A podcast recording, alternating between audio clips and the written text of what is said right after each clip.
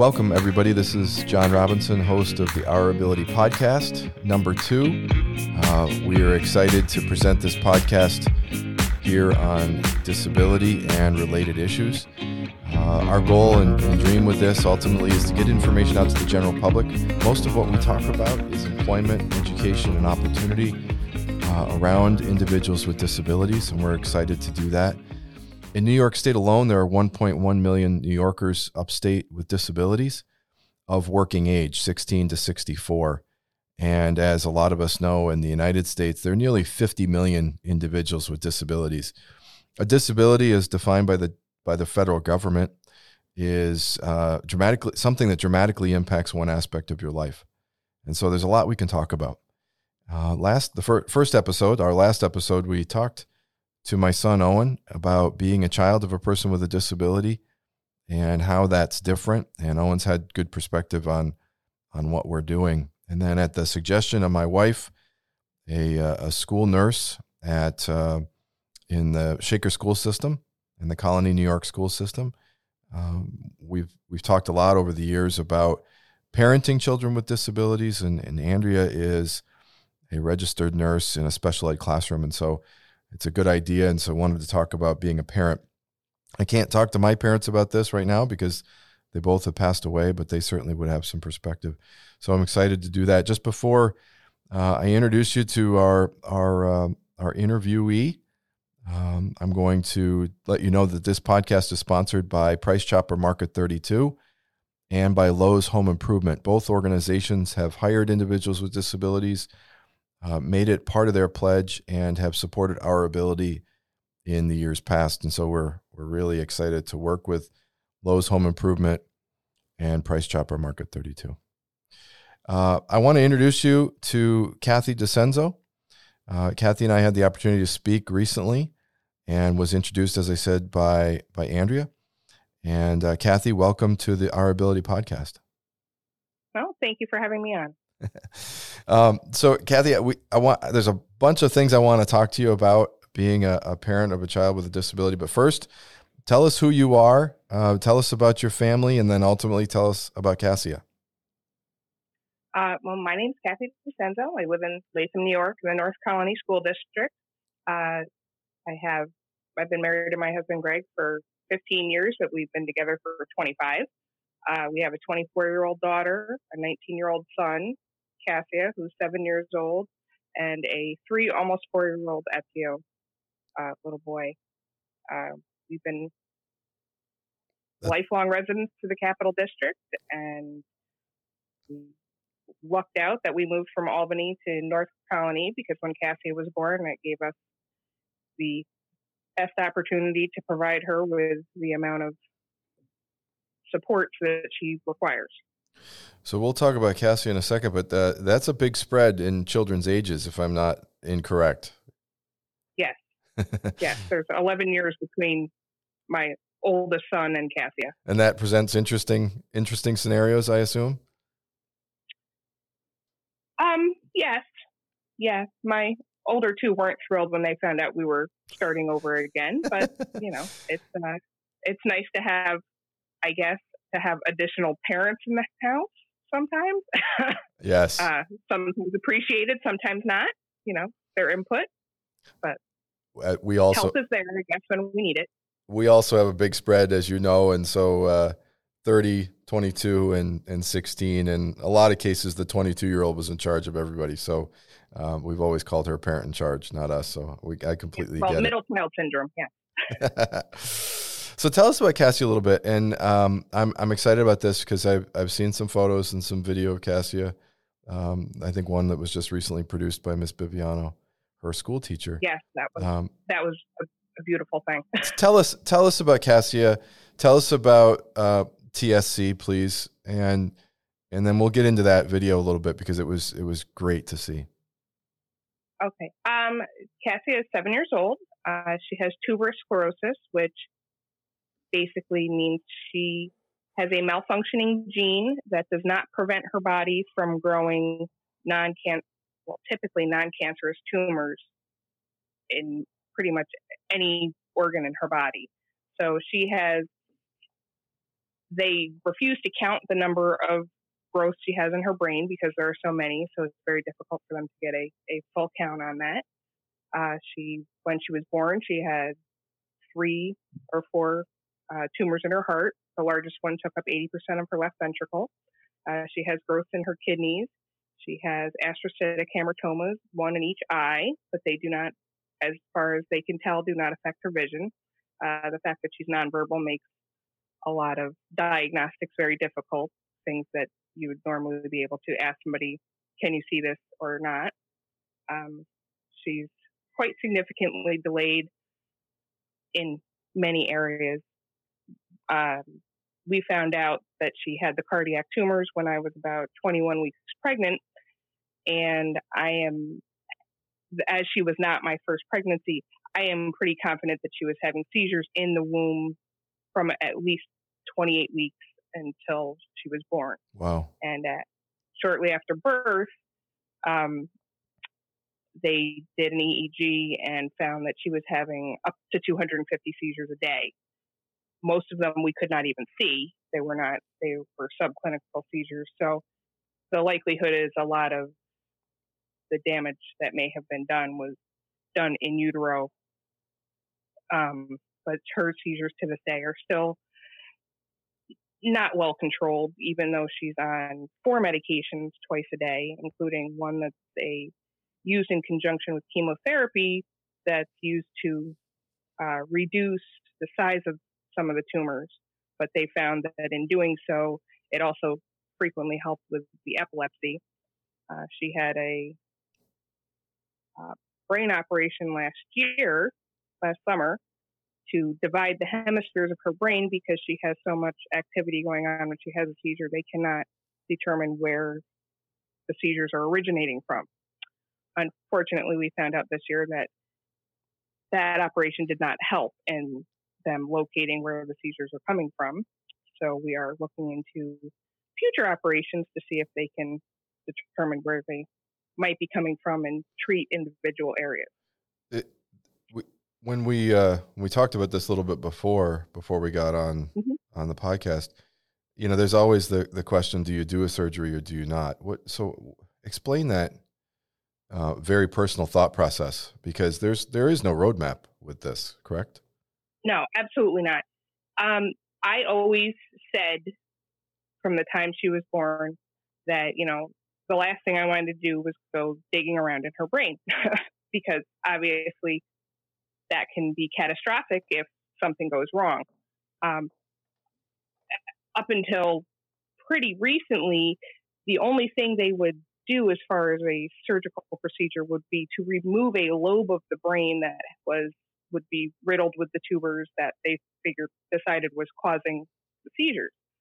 Um, in Cassia's case, she does not have any large clusters of tubers in her brain, um, or the, the tumors. Yep. They so that really would not be an option for her, even if they thought that that was a route to go.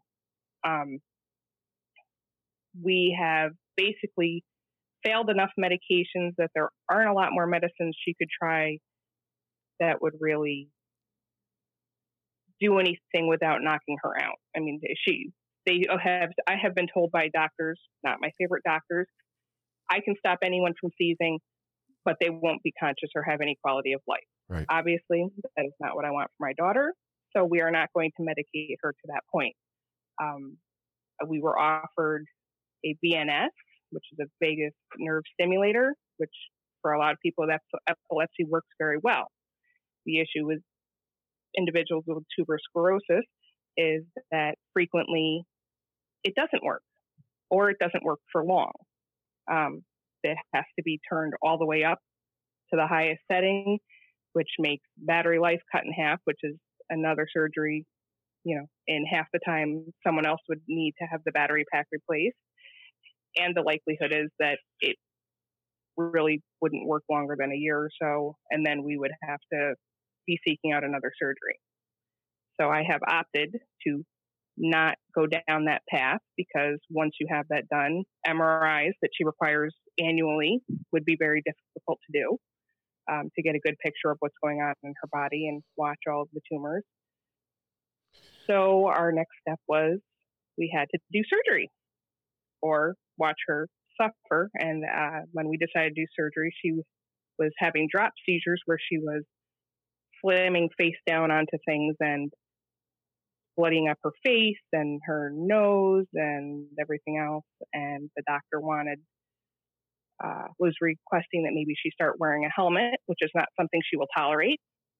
so it was a helmet, or our other option was try to go to the root of the problem and seek out surgery. So you you you mentioned she won't tolerate uh, Kathy. She's she's an individual. Cassie is a person. Absolutely. And so, how, and she has a lot of different opinions. well, that's my point. How how much right. uh, do you take um, signals from her? How many signals do you take from her when you're deciding about what her, um, you know, what her uh, diagnosis is, or what your your path is, or what her education is? How much are you reading what she's what she's you know not verbally saying? Well, my my primary goal is for a positive quality of life for her. Um, she is generally a very happy young lady. Uh, she enjoys music. She enjoys animals. She enjoys going outdoors. Uh, she loves us most of the time, except medication time. But you know, nobody likes to have to be forced to take medicines. Um, you know, so when she sees mom coming with a spoon of medicine, that's that's not her favorite thing. She will fight me, but eventually just goes, "Okay, I've been doing this all my life uh, I'll take it. But she has to put forth the effort of attempting to turn down the medication or fling the spoon out of my hand. She lets me know this is not what she wants to do, but realizes I'm not leaving until she takes it. So she finally concedes. Um, you know, everything we do or attempt to do for her is to enable her to live life to the fullest possible extent she can.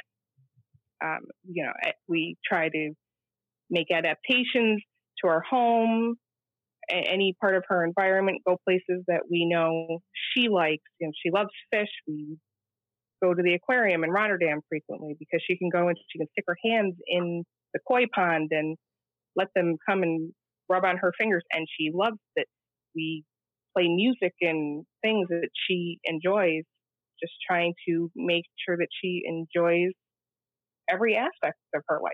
I mean, you always want as a parent to make sure your kid is happy and healthy. I can only do so much on the healthy part.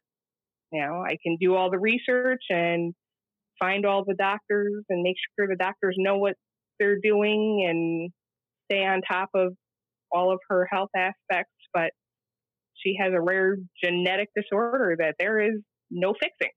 You know, I you can only basically manage the the symptoms and what occurs, and that's what we have to do. So everything, every other aspect of her life, we are trying to make sure that she's learning and growing and and enjoying it while she does it. So she has a mischievous side too. Yesterday she hid your phone when I was trying to trying to get you, and I, I've heard it maybe through the grapevine as well. Um, tell us a little bit about about her personally that way. Oh, yeah. Um, so her nickname given to her by many, many people is Sassia because she is full of it. um, actually, last week she broke my husband's brand new 65 inch TV by throwing a dog toy at it. So I heard um, something about this this throwing the dog toy. yeah, she was she was a little unhappy and I mean, she likes to throw things anyway, just because she knows to get a rise out of everyone, you know, going, what are you going to break? Um, and she kind of looked at me, smiled, and before I could get up to grab it from her, it flew through the air with the TV.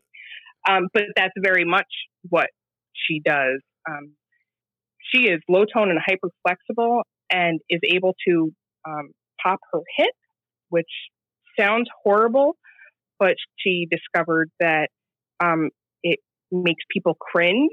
So mm. she will just sit next to you and pop her hip or knee next to you just to make you go, ooh, please stop, um, and smile about it. and she'll watch your face when she's getting ready to do it to make sure that she's going to get a reaction out of you. And she does that when she slaps the fish tank. She'll look over at you, wait for you to look, and when you look at her and say, "Please don't do that," that's when she slaps the, the fish tank and grinds her teeth, and she knows what will get a rise out of someone, and totally, totally uses that. I mean, it's it's hilarious that she because you see it in her eyes. You could see the mischief, and she's like, "Oh, I'm just gonna annoy you right now." that's that. So she does it. I mean, I love it because that, that's a, a seven year old would do. Any seven year old would do that. Like, okay, whose buttons can I push today? And she does it. That so is great. That is a really important point that any seven year old would do that. Um, and I, I have a friend that uh, years ago, uh, their son was diagnosed diagnosed with autism and uh, we had a long conversation and i said you know one parent is going to be the one that sees that what what quote unquote normal children do and one parent's going to deal with the, the, the issues and i said that's what i've sort of seen over my years and we have to see the normal part and and you know what the the the sassia as you say is great mm-hmm. because there is we have to remember we are people uh, no matter what our disability is um, no matter what how it presents there's still people here and we have value so i, I love that story as a parent i don't think i'd love my 65 inch tv being broken but i can no. i can completely see the scenario and, and and, that is that is great to share uh, you mentioned music uh, just quickly tell us a little bit about this little music video that uh, i say little it's not but about the music video that miss biviano her teacher did so May is Tuberous Sclerosis Awareness Month. And May 15th is T- Tuberous Sclerosis Awareness or Global Awareness Day.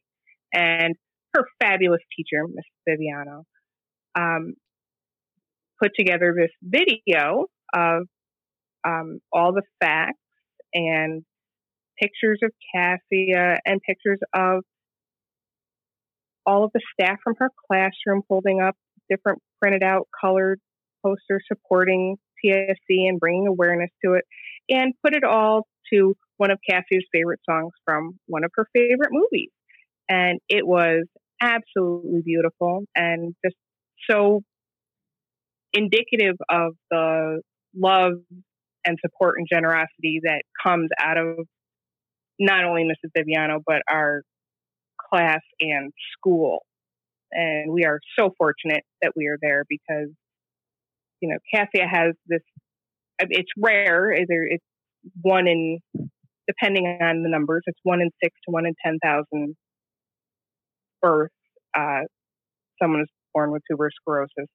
It is more common than ALS and Fragile X syndrome, but far less talked about, heard about, known about. So to have um, people love her that much to make sure that they are bringing awareness, at the very least, to our community and the district that this is, you know, something that needs to be looked into and supported because there's all of these graduating seniors that unfortunately won't be going to graduation that may get to see this that are go, oh, I could go into science or, you know, the medical field and look into this as something that you know, requires research. And in the last 20 years, they have made phenomenal jumps ahead in tuberous sclerosis research that if Cassia was born 20 years ago, there would be a much different outcome for her than there currently is now. At three months old, she had she developed uh, infantile spasms, which are catastrophic to the brain and development. Um, and she had them, and within 10 days, we were on medication that the only reason it took 10 days to get it was that it was recently accepted in this country by the FDA. So there was a lot of paperwork and stuff that had to be gone through for her to get this medicine, but it stopped them within a day, which was a beautiful thing because many doctors don't know what they're looking for when they see this and they pass it off as reflux in a small infant, and then the children go on with this for months and months and months, and the damage is irreversible. But you knew so, something was different. I knew to watch for it. Yep. Um, research was my best friend and my worst enemy when I was pregnant, and to this very day. but it is knowledge is key. Even if you don't like what you're reading, it is better to be prepared for not necessarily the inevitable, but be prepared for the worst case scenario so that you can kind of staunch it off before it becomes something that you can't deal with. Yeah, I know. Even in my own existence, my the, I was my first and best uh, healthcare decider. My parents were second. My my occupational and physical therapists were third. Uh, maybe teachers were fourth, and then doctors were fifth. Right. So the people that see you right. on a regular basis knew knew the the best about you. Um, I I we are talking right now with uh, with Kathy DeCenzo, uh, parent of Cassia, uh, parent of a child with a disability, and so we're, we're proud to do that.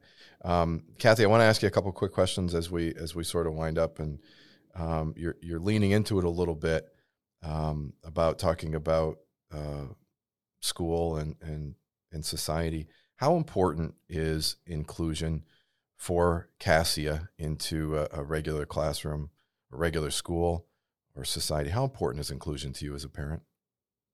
Um, I, I think it is vital not only to her, but to our entire society that this happens on a much more regular basis than it does now.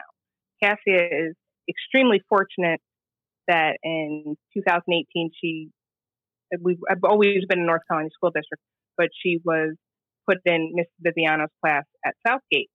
Uh, North Colonie does not ship off their students to an out of district school. They have classes like Cassia's where it is an academic skills class, but they Cassia's class is considered a high medical need. but they have lunch in the cafeteria with all the other kids. They are included in well, they when they used to do Halloween parades, they were included in that. Uh, they have multiple classes come in and do buddy projects with them. Uh, the in, it's not only important for Cassia and her classmates to feel like part of the school family as a whole, but it is vitally important to expose children who might not be exposed to individuals with disabilities to realize that there are people with differences and that they are no less human or more of a person than anybody else just because their ability to do things is different. It's done in a different way.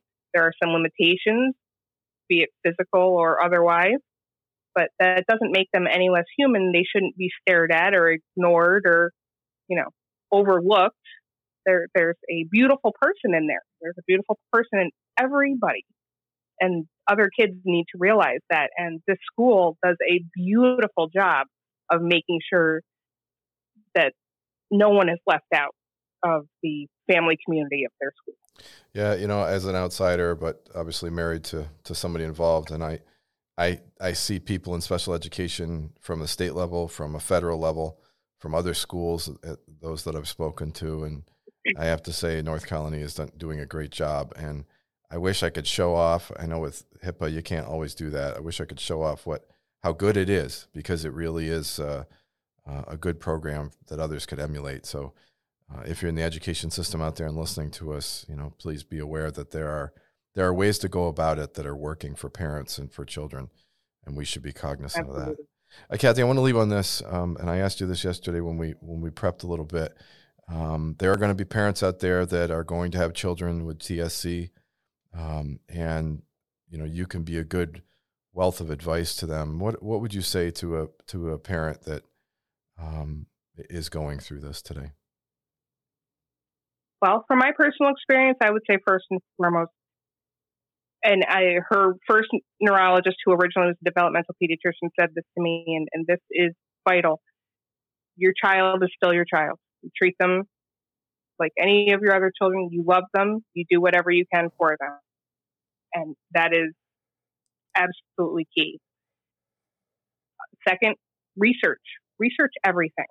I have had to research going back 10, 15 years, looking at research from other countries, but research because as knowledgeable as some doctors are, and a lot of them like to think they know everything, they don't. There are things they can overlook. There are things they could miss. There are things that it is okay to say, I saw this, make sure it's in a medical journal. The you know, just make sure you do research and third, find uh, social media support. They're the greatest group of people you never want to have to meet, but they make you feel like you are not alone. You know you are not going through this by yourself. I, they might not all be in your town, but there are other people that are going through what you're going through. You can bounce information off of them, vent, get love and support, show off your kid, ask questions, and they are all there to love and help you.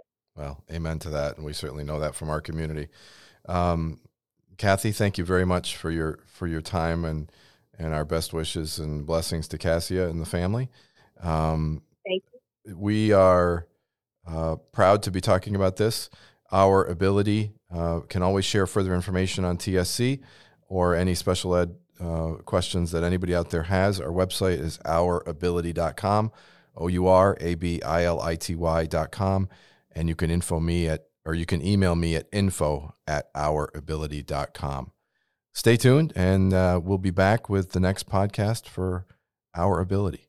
Thank you very much.